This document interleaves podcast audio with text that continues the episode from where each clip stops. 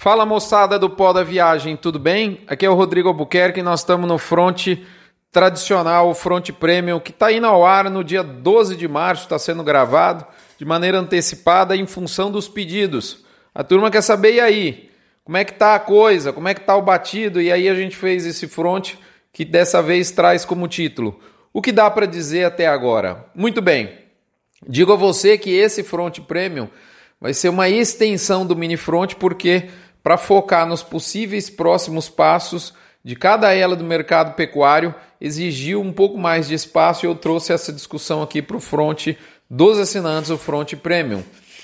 Recadinho da mãe de Ná, tem duas famosas frases que são antagônicas e que dão o tom das escolhas de curto prazo nesse momento.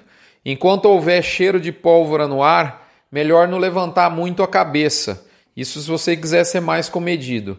E se você quiser comprar um pouco de risco, a frase do Warren Buffett é: seja medroso quando todos são gananciosos e ganancioso quando todos são medrosos. Como a grande maioria está numa situação de pânico e medo, né? Talvez por essa frase do Warren Buffett você teria que ser ganancioso nesse momento.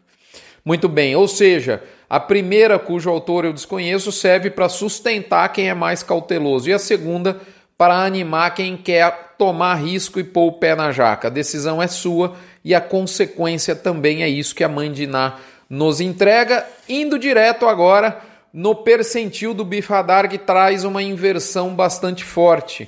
Nós temos aí praticamente um empate técnico, né, entre o percentil de queda e de estabilidade, e de fato uma desidratação praticamente total do percentil de alta. Nesse momento a gente divide 5% apenas para alta e o restante dividido em igual parte para queda e estabilidade nesse momento. E agora, uma vez entregue a você, né, o percentil, afirmando que não há derretimento no mercado, nesse momento nós não vemos, né, queda sim, talvez uma acomodação, haver ainda, mas derretimento não me parece por hora. Nós vamos traçar justamente, o Bifadar ele tira um sentimento, um feeling do mercado, nossa visão, e é isso que a gente vai tentar entregar nesse momento, através do lado B do boi, onde didaticamente, né, meu melhor entendimento sobre todos os elos da cadeia,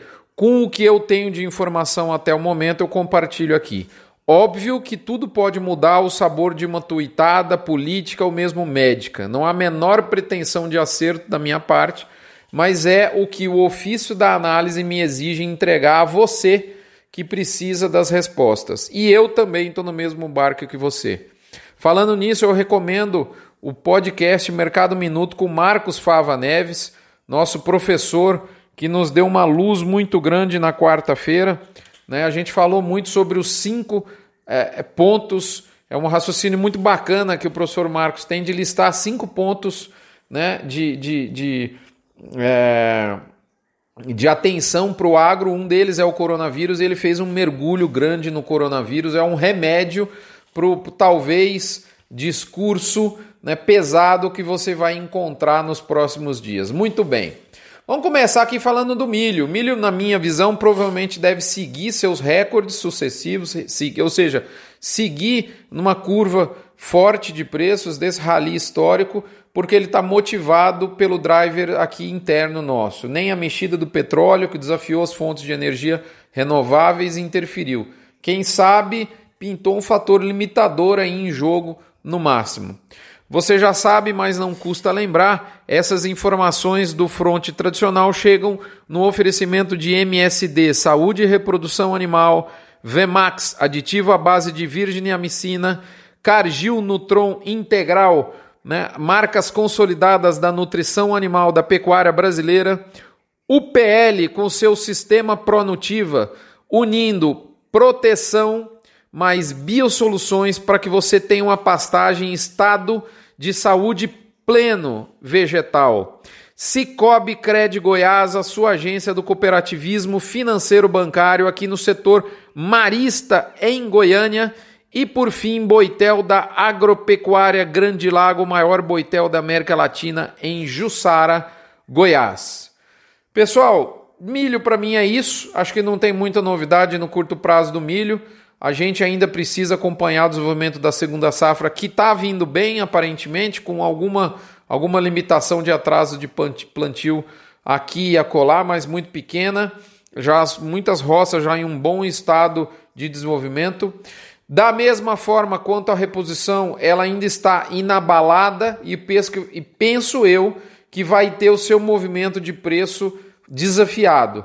Mas eu acredito que as forças estruturais de ofertas ligadas ao ciclo, que dão suporte à escalada de preços, dão enorme resistência para que uma inversão de tendência, ou seja, a queda, se inicie. Ou seja, o que eu quero dizer é que temos no máximo um limitador desse movimento de alta, muito parecido ao que eu disse para o milho, né? Mas não acredito em inversão de tendência para reposição nesse momento. Acredito sim no maior desafio para um gado mais erado, de 13 arrobas acima. Esse sim pode sentir mais na dependência do boi gordo. Isso é muito importante a gente observar. Esse gado está mais perto, né, do fim da linha, mais perto do boi gordo, e ele pode sentir caso o gordo sinta, que eu já vou falar na sequência. E por falar nele, né, não me parece plausível que o Covid-19... vai ter alguma consequência importante do ponto de vista de oferta nesse momento. Talvez sim, algum incentivo de venda devido ao pânico de algum pecuarista? Pode ser, mas a fortaleza da reposição dos custos de produção do milho pesam muito na cabeça do pecuarista nesse momento. Nós estamos com oferta reduzida, vale lembrar que essa oferta não é reduzida, não é homogênea.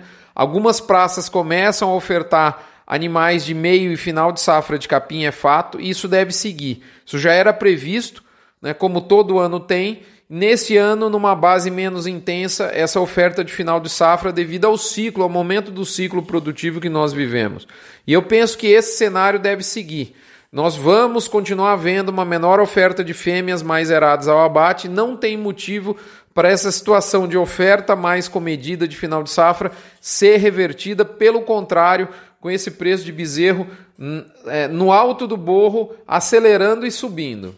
Muito bem, do ponto de vista de demanda externa, aqui tem um ponto interessante. Nada de novo, fora o que nós já estávamos vivendo com toda a dificuldade logística, né, proporcionada pelo engasopamento, pelo entupimento de entrega marítima lá na China, que por sinal começa a ser desembaraçada já há pelo menos 10 dias ou mais.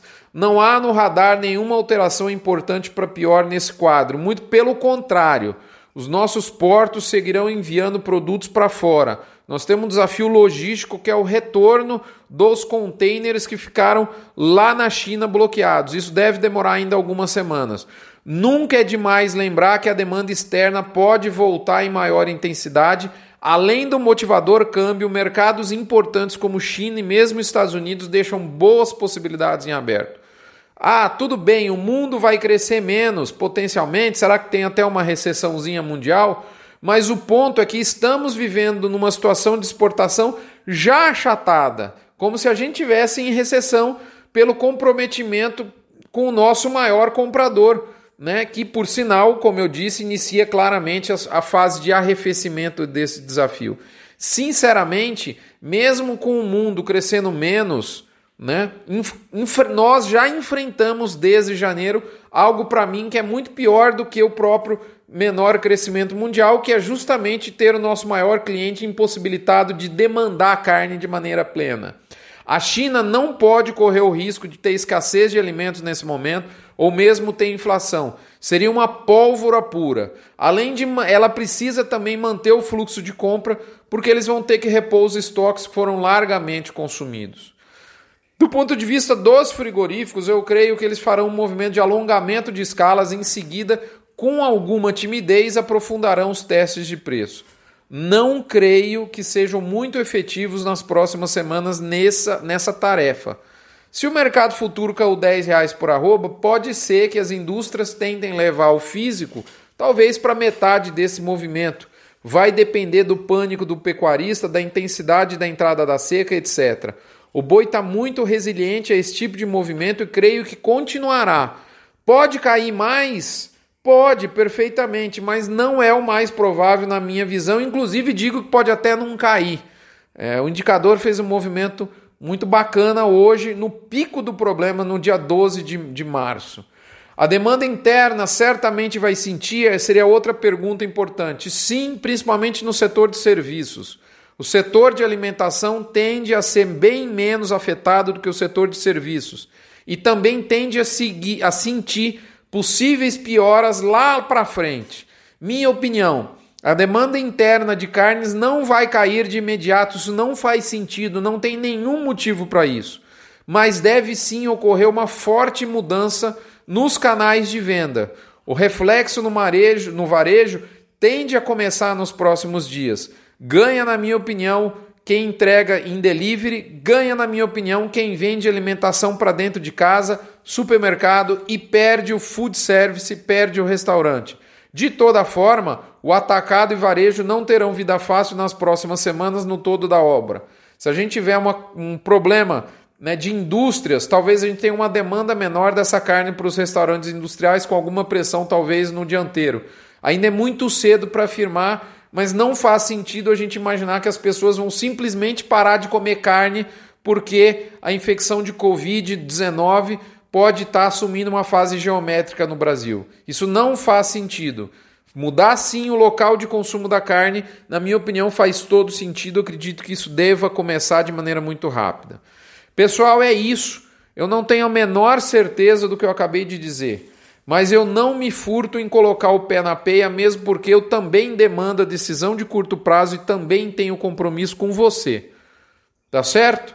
É isso que eu entendo como os próximos movimentos de mercado de todos os elos. E para finalizar, algum especialista em castração de cisne negro macho aí de plantão? Preciso fazer vasectomia num punhado de cisne negro porque essa turma tá procriando para valer por aí. Um abraço, até a próxima semana. Esperamos encontrá-los aqui. Lembro a vocês que isso tudo passa. Calma. Isso tudo passa. Um abraço, fiquem com Deus.